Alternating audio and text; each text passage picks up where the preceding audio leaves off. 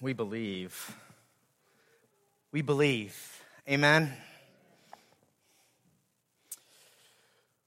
Well, turn with me in your Bibles to Galatians chapter 3. We're going to be reading verses 15 to 18 together. Uh, and would you stand with me now for the reading of God's word? But before I read, just want you to know, I was here last night, as I often am on Saturdays, walking through our sanctuary, thinking about each and every one of you here, praying for each and every one of you here, for all of us, that we would meet God in, in His word and song and worship together as a, as a congregation as we gather here together. I want to read God's word and I want to pray, even in light of the prayer that God led me to last night on your behalf, that we might glorify Him together.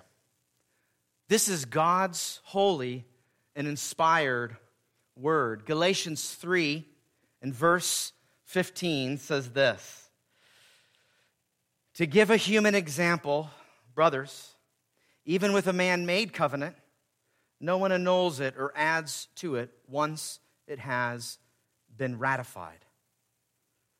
Now, the promises were made to Abraham and to his offspring. It does not say, and to offsprings, referring to many, but referring to one. And to your offspring, who is Christ. This is what I mean. The law, which came 430 years afterwards, does not annul a covenant previously ratified by God, so as to make the promise void.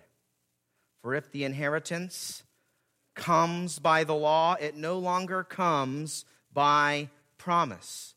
But God gave it to Abraham by promise. You may be seated. Father, we all come to you today desperate for you to do a work on each and every one of our hearts in this room. We recognize that in our own strength and in our own power and in our own thoughts and imaginations that nothing at all will happen today of any spiritual significance if it's not for your work upon us. So, Lord, even as I prayed to you last night, would you fill up each of our hearts to see the glory of your word once again?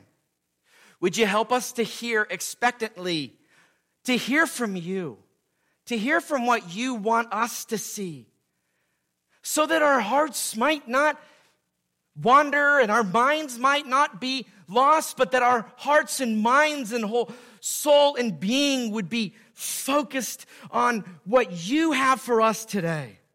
And that you would move in ways that are so mysterious, that are so beyond us, that we can't even put a, finger on, that we can't even explain. Move in ways with your word for the good of your people. And even for those who are not your people yet, would you move in hearts to build up believers today? Every believer in this room. And would you move in hearts to give spiritual life to unbelievers today? Any believer, unbeliever who's here with us, who's not believed in your Son, would you open eyes? Would you transform hearts? We're dependent upon you, God. We say this in Christ's name. Amen. Well, because we live in a fallen world, I think it's really easy for us all to become jaded and hard hearted, even, a little pessimistic and skeptical about other people's promises. We'll keep in touch. I'll pray for you. Call anytime. I'll meet you there at 8. I'll always be there for you. I promise. I won't ever do or say that again. I promise. And the list goes on and on. And sadly, even with more significant agreements and promises like marriage vows, we often see those promises broken in an on demand kind of way at whim. That's why, in a fallen world, binding contracts are often made, especially in, in business, for instance, to ensure compliance. And the more the official that that contract is, the more impossible it is to break without legal or financial repercussions or, or damages. But it could seem like no one's word is good anymore, can't it? And as long as sin is part of the equation, and it is in the fallen world that we live in, we are going to see broken promises over and over and over again, aren't we? But not so with our trustworthy God. His promises will be kept because of his very nature. God is good. He's unchanging. He's trustworthy. This is who God is by very nature. The false teachers were causing havoc in the churches in Galatia to lead the believers there to forget God's promises. They were leading Christians there to just let it go right out their minds, even. So, in our time today, I want us to see those promises ourselves so that we don't forget God's good promises. And this leads us back to our text. And point number one seed promise fulfilled in Christ. Look with me in your Bibles now to Galatians 3 and verse 16 for this. It says, Now the promises were made to Abraham and to his offspring. It does not say, and to offsprings, referring to many, but referring to one, and to your offspring, who is Christ. The most foundational promise in all of history is tied to the most foundational person in all of history. Jesus Christ was promised by God before anyone even understood all that was going on. Are you here today and feeling a little bit burned by broken promises? Do you have a hard time trusting others because of those broken promises? I want you to take heart and don't forget this most foundational promise of God. As a matter of fact, I want you to rest your life on the promises of God. Genesis chapter 3 and verses 14 and 15, after Adam and Eve fell into sin way back then, remember in our Genesis series, for those of you who were there, the gospel was preached even all the way back in Genesis. And future offspring or future seed was promised. Promised even in light of the consequences and mess of the fall. Let's see it again for ourselves in Genesis 3:14 it says the Lord said to the serpent here's a consequence to the serpent because you have done this cursed are you above all livestock and above all beasts of the field. On your belly you shall go and dust you shall eat all the days of your life I will put enmity between you and the woman and between your offspring and her offspring he shall bruise your head, and you shall bruise his heel. You see, the promised offspring of the woman, anticipated even in Genesis, would lead to a future child who would defeat Satan himself. And in the death of Christ, Satan was truly defeated, wasn't he? Satan was crushed, sin was crushed, the defeat in the cross as the promised one, crushed Satan and all that he would hold over fallen humanity. But the promise of a future offspring was made also to Father Abraham. Did you know that? Remember when Father Abraham and his wife were old, really old, kind of the, the old that you have no thought or intention or imagination even that you would have a child at that age. But what did God do? God promised offspring for Abraham. And God gave them their son, Isaac, Abraham and Sarah, their son, Isaac, and multiple descendants after him. Let's quickly look at the promise that God gave to Abraham in Genesis 12, 15, and 17 so that we can see what this promise is all about. Genesis chapter 12 and verse 2 says this And I will make you a great nation, and I will bless you and make your name great, so that you will be a blessing. Abraham did not have any children up to that point, so even that initial promise in Genesis 12 is anticipating offspring, isn't it? In Genesis chapter 15 and verse 2, it says this But Abram, that's, that's Abraham, remember he was Abram first, just for clarity. But Abram said, O Lord God, what will you give me? For I continue childless, and the heir of my house is Eliezer of Damascus. And Abram said, Behold, you have given me no offspring, and a member of my household will be my heir. And behold, the word of the Lord came to him This man shall not be your heir, your very own son shall be your heir. And he brought him outside and said, Look towards the heaven and number the stars if you are able to number them. Then he said to him, So shall your offspring be. And he believed the Lord and he counted it to him as righteousness. Remember that? Saving faith that even Abraham had when he first believed before he did anything else. This is the promise of God. And then we see in Genesis 17 7 as well.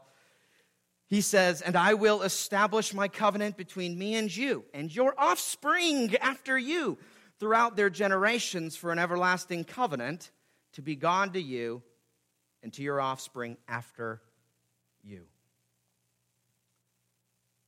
But the amazing thing that we see here in Galatians that we just read is that Paul points to a ultimate fulfillment of this promise he made to Abraham.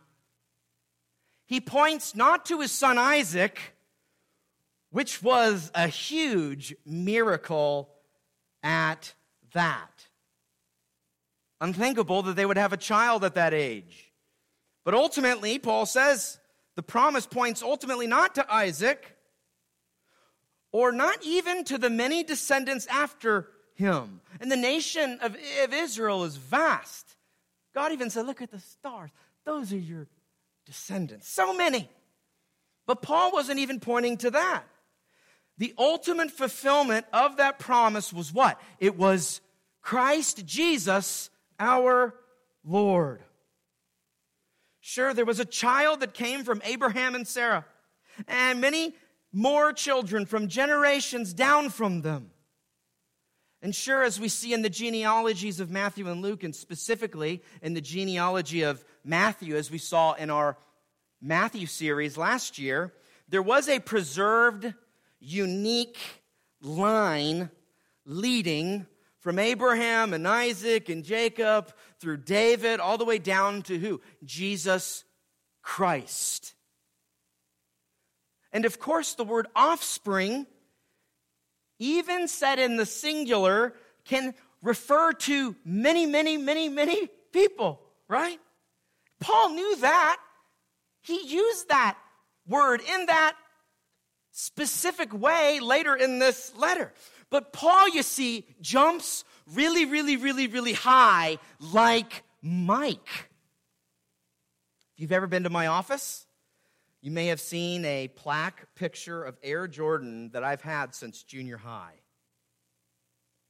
It's a picture of him jumping to dunk from the free throw line where he won the slam dunk contest in 1988. Classic slam dunk soaring through the sky. From the free throw line to dunk it in. That's, that's amazing. But Paul, you see here, jumps from this promise of Abraham and a seed soaring all the way in the air, all the way to the Lord Jesus Christ, the ultimate seed, the promised offspring. And he belabors the point here in Galatians that a singular child was in view, a singular seed, one baby boy, one person. That is Jesus Christ himself.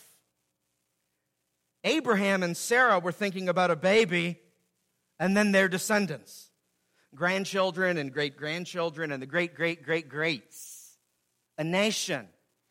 And they had all that, didn't they? But God meant that his promise was a promise of his very own son. That was the purpose even way back, way back in Genesis when he made it. And I agree with Tom Schreiner on this point as he wrote the promise should be conceived typologically. Typologically is just a fancy word to say it's a reference point, it's pointing to something else. They would have thought one thing, but and it means that one thing. It's not like they wouldn't have kids and grandkids and a nation and people and but but but god had in mind something else a fulfillment of this promise. So he says the promise should be conceived typologically for the offspring promises have their final fulfillment in christ. So that the offspring promises in the old testament point forward and anticipate the coming of jesus christ. Let's just say that when you have a promise like this one actually fulfilled, there's nothing, and I, I mean nothing else you need, truly need. God promised a son who would transform the world and bring blessings further than our even wildest imaginations. Ultimate blessings, the best of the best blessing, all fulfilled in Jesus Christ all pointing to Christ. Jesus is the long awaited Savior, fulfilling an ancient gospel promise to bless and save us from our sins. We are secure in the promises of Christ. We are standing, standing, standing on the promises of, of God. Our, we are standing on the promises of God as we sung earlier. The promise, you see, is the gospel. Jesus is our promise. The promised offspring of Abraham is the promised son of David, the Lord Jesus Christ. But you might be thinking, that promise was a long time ago, Daniel. Does it even still have merit? Is it even still valid now? The false teachers were emphasizing that the Mosaic law, they were emphasizing even maybe that this law that was given to Moses on Mount Sinai, saying that the law even superseded or replaced or was the next best thing over this promise to Abraham. I mean, it came after, right? So it was further along in, in history. So for them, for these false teachers, focusing on the Mosaic law covenant seemed to them like the end thing to do. But was it? This leads us to our next point for answers to this objection. And number two, the Abrahamic promise is unbroken. Look with me in your Bibles to Galatians 3 and verse 15. Paul says this to give a human example, brothers. Even with a man made covenant, no one annuls it or adds to it once it has been ratified. Skip ahead to verse 17 now. This is what I mean. The law, which came 430 years afterwards, does not annul a covenant previously ratified by God so as to make the promise void. I mentioned earlier that binding contracts are often made in the business world. For instance, if IBM made some kind of agreement with Microsoft, they can't just contradict that contract and, and willy nilly change things up or take it off the table. If they tried to do that kind of thing, what would happen? It just wouldn't pull muster. Uh, it, it, it, there would be legal repercussions. There would be problems. You just can't just change it in that way. That's the example that Paul's giving. If even human contracts and covenants and these types of agreements can't be done away with or, or added to later, neither can this amazing promise that we saw in Genesis 12 and 15 and 17 Neither can this amazing promise of God made with Abraham be counteracted. You see, it's an argument from the lesser to the greater, to a human analogy to, to, to God. You see that? And God's promise he made to Abraham was the good news of the gospel. We saw that even last week that, that he's pointing to the good news of the gospel going to all the nations. We just saw that. He's the promised offspring. Here in our first point, we saw that he's the promised child and he was fulfilled. It was fulfilled in Jesus. Jesus is the good news of the gospel. The Abrahamic promise was pointing to and revealing the gospel, as we see here in Galatians 3. Jesus was born, lived a perfect life, and he died a substitutionary death and rose again for his people. He is the good news. The Abrahamic promise of God made way back then was the gospel promise of Jesus Christ himself. You think God is going to go back on a promise like that? You think the law given at Mount Sinai could reverse this promise somehow or replace it or, or change it? The law, you see, was never meant to replace, change, usurp, or break God's promise there. We're going to see that more into the future, but this is Paul's argument that he's making. The law came way after, 430 years even, which was the period in, in Egypt, as we see in Exodus, as, as, as Paul is arguing from Abraham to Isaac and then to Jacob. And in Genesis 49, which is where Jacob's at, and I know that y'all discussed that in, in Sunday school today, but in Genesis 49, he'll repeat that promise again to him. There's the handoff into Egypt, the 430 years. So from Abraham through his family to Moses on Mount Sinai from the promise to the law being given. And Paul is saying that the law was never meant to be given as a kind of redo. This is his point. Not meant to replace the gospel promise. We can be loose with our words, can't we? We can cross our fingers. We can intend things that don't end up happening and break our word. And others can do this to us as well. They could fail to make good on their promises, fail to keep their word, let us down, even as you and I have let others down as well. But with God, you see, His word is sure. And I want you to get a little glimpse of this promise that God made with Abraham so you can see how seriously he took it. We, we identified what the promise was, but I want you to see even more about what God did to, to make this covenant, this promise sure.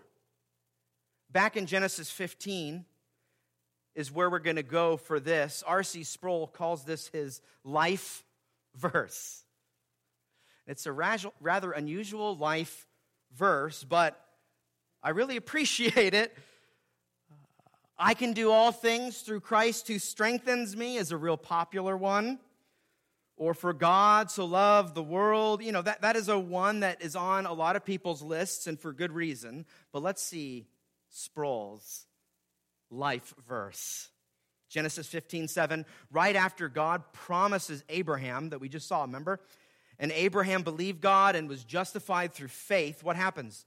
Abraham asks God for the details of the whole covenant promise thing. He wants to, he wants to see how this contract was written out. Here's what God says in Genesis 15 and verse 7. And he said to him, I am the Lord who brought you out of out from Ur of the Chaldeans to give you this land to possess. But he said, O Lord God, how am I to know that I shall possess it? And he said to him, Bring me a heifer three years old, and a female goat three years old, a ram three years old, a turtle dove, and a young pigeon. And he brought him all these, cut them in half, and laid each half over against the other but he did not cut the birds in half, and when the birds of prey came down on the carcasses, Abraham drove them away. So you might think that R.C. Sproul had a few screws loose to have Genesis 15 as his life verse, right? I mean, I could see that. The actual specific verse is coming that he really exults in and loves, but this whole passage fits with his life verse theme. But give it some more thought before we write Sproul off here. Here's the glorious picture about God's covenant that he made with Abraham. He promised the gospel to him and ratified or made a sign and made the covenant formal with the shedding of animal blood. And right after this, we see in Genesis 15, right after what I wrote, read, Abraham falls asleep. God predicts uh, Egypt and slavery and Exodus wanderings and these things of that nature at that point. And we also see um, that, that what God says next. Right after all of this, right after he falls asleep, in Genesis 15 7, which is really Sproul's favorite, favorite verse, it says, it says this when the sun had gone down and it was dark, behold, a smoking fire pot and a flaming torch passed between these, these pieces. On that day, the Lord made a covenant with Abram, saying, To your offspring, I give this land from the river of Egypt to the great river, the river Euphrates. This smoking fire pot and torch represents even divine, divine presence or what the theologians would call a theophany, when God's presence is made manifest physically in a different way. As Old Testament scholar Victor Hamilton puts it, of special significance here is the idea of Yahweh, which is the covenant name of God, represented by fiery symbols passing between the rows of animal flesh the smoking fire pot and the flaming torch remind one of the smoke and fire that surrounded the summit on Mount Sinai. Fire in the Bible is often a symbol of the presence of God. So God moved between these sliced up animals to confirm and make official his covenantal promise with Abraham. Now, this sounds like a whole lot of mess and a whole lot going on and so foreign to our context. Those of you who may be visiting, we never do anything like that here at First Baptist Church, no animal sacrifices or anything of that nature. So let me help you understand it a little bit more. As R.C. Sproul said, it was as if God was saying, May I be torn asunder if I don't keep my promise like these animals before us. Sproul continues to show why it's his favorite verse, and he says, Because God could swear by nothing greater, he swore by himself, by his own character and his own being. Now, if that is not a promise to get excited about and believe wholeheartedly, then I don't know what is. If you're not moved in excitement about God's promises, I don't know what will move you. Do you see now why this is R.C. Sproul's favorite verse, life verse? You may have nothing going on right now in your life to put stock in, to hope for, to really believe in.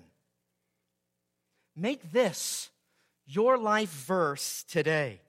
Be confident, be comforted, and put your trust in the promise that God made Himself and God Himself established. God put Himself on the line for this one. And nothing could reverse it. Not you or me, not even the law itself. It was never meant to reverse it.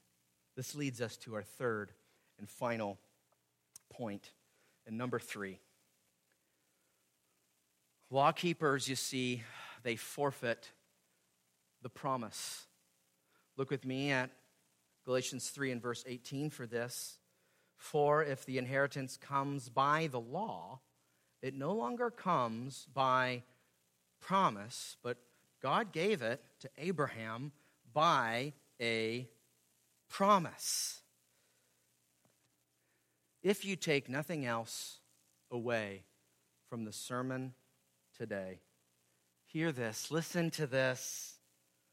God put himself on the line to make the gospel promise way back with Father Abraham, way back before you or I were born. A promise that he will never break, a promise that nothing replaces, he promised the gospel of Jesus Christ. And since we know the whole story as Christians here, those of us who are Christians, since we live after Abraham and Moses and David, and we know the story, we know that Christ came, we know that this promise was fulfilled. All you have to do, all we have to do to receive this promise is to believe that Jesus really is the promised offspring for you. That Jesus really is the good news that we've all been waiting for. We get the blessing and the inheritance of the promise by what? Believing the good news of the gospel. Simply believing, trusting Jesus, trusting God, the trustworthy one.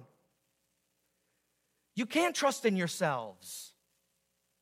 That will not do. You certainly can't trust others fully because of sin. And you can't trust in law keeping, but you can trust a promise that God made and accomplished for us and for our salvation. The Mosaic law was never meant to replace this initial gospel promise we will see why the law was given to begin with in the first place next week, because that, that's the obvious question that comes up in our minds, understandably, from all of this teaching that Paul is bringing. But be warned from a slightly different angle here that Paul is approaching in this section of Scripture. Paul has continued to hammer home that justification is not by works, but by grace through faith. But here, you see, he shifts the argument to say that promise is also not by works of the law either. Because those who rely on works of the law are not only under a curse, as we saw last week, falling without a rope from the rock, falling from the cliff, not only are they all under curse, but they are also alienating themselves from the promise of God that will never be reversed or replaced, even after the Lord gave the law 430 years later. The works of the law do not lead to gospel promise either. That is not the purpose of the law at all. In fact, if you look to receive promise in law keeping, you actually forfeit the promise. This past week, as some of you know, I came across a nostalgic album that came out in 2000. And when I was in high school, I listened on loud to Linkin Park's album. I don't, I don't recommend the band and things of that nature. Remember, I was in high school and running around in high school, little Daniel in high school listening. Uh, but I'll tell you, listening back to some of those lyrics and some of those songs, it was just so nostalgic. And in fact, uh, before football games, we would regularly blare this music. This particular song might be a good Bulldog song, I don't know, maybe, uh, to, to get the team ready and to intimidate the other team. These are the lyrics of one of their songs. It says, Forfeit the game before somebody else takes you out of the frame and puts your name to shame, cover up your face. You can't run the race. The pace is too fast. You just won't last. We played that to intimidate our opponents. Oh, you just forfeit before we come. Oftentimes we'd lose. It didn't work. But you know, we got some motivation. We got pumped up in that. You see, Paul is saying the same thing as this band years later. He's saying, You forfeit the game, you forfeit the promise the promise of the gospel as anticipated in the Garden of Eden and then made actually by God according to his person and character with Abraham himself and to his descendants. The gospel promises received and the inheritance had in the same way that Abraham got it years ago. That is by believing God, trusting God. Do you believe God? Do you trust His promise to save you? Do you trust that Christ actually brings you to eternal blessings based on His person and work? Do you trust this trustworthy God who made a covenant all those years ago? Rely on the promise, not the law. Rely on His doing, not your doing. Your doing leads to defeat, leads to forfeit, leads to losing the promise. Rely on Him. Rely on the cross that accomplished it all. Do you, do you believe that it accomplished it all for you? Rely on the gospel. Rely on Jesus. The promised offspring secures the gospel promises made way back when to Abraham and provides us our inheritance through faith for us all to rejoice in. All of us. Look, I'm really, really sorry for you as you've been burned and hurt by untrustworthy people. I am. And what stings more than anything is not some random people letting you down, but some of the most horrific examples of betrayal and broken promises come from people who knew each other so well, who were best friends, or who were even family. Some of the most heinous crimes and most atrocious offenses are from family members to one another, or close friends and, and allies to one another. The closeness of the relationship makes the betrayal and the breaking of promises and letdown all the worse, unthinkable even, ghastly even.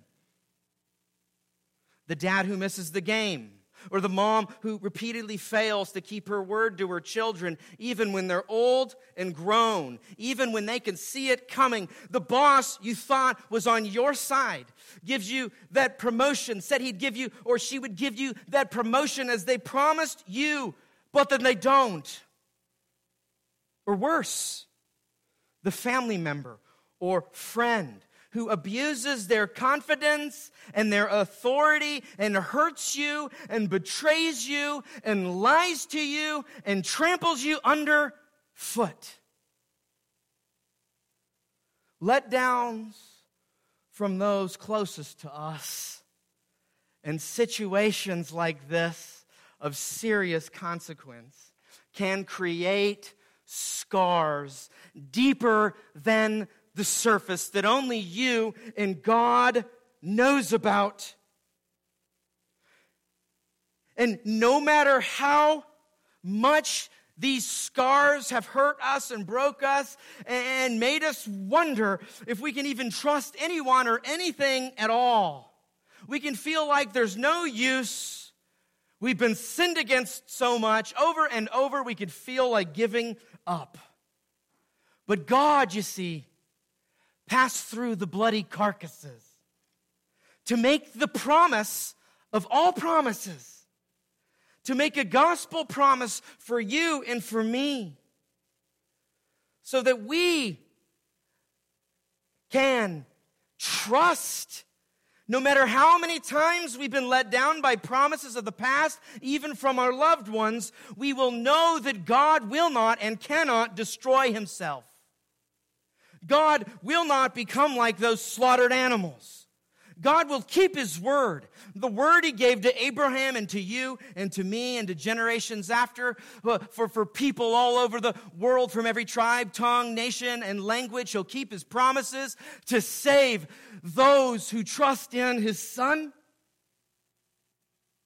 And we don't have to go the way of our own doing and being and eh, goodness or supposed goodness and works. We don't have to put our trust or confidence in any other man or woman, or anybody else, but we can trust this God alone for the good news of the gospel. Trust in the promised offspring that was given for you. Let's pray. Father, we thank you, Lord, for your amazing promise and the way that you've kept it for us. We thank you that you haven't left it up to us you haven't done anything to take it away. You haven't turned and called us to figure it all out on our own, but you've done something so amazing and you are so trustworthy. Would you help all of those here in this room who could doubt the promises that you've made because of broken promises through their lives? Oh Lord, would you Mend their broken hearts and let them see the glorious good news of your promise and all that you've done for us for our salvation. We say this in Christ's name. Amen.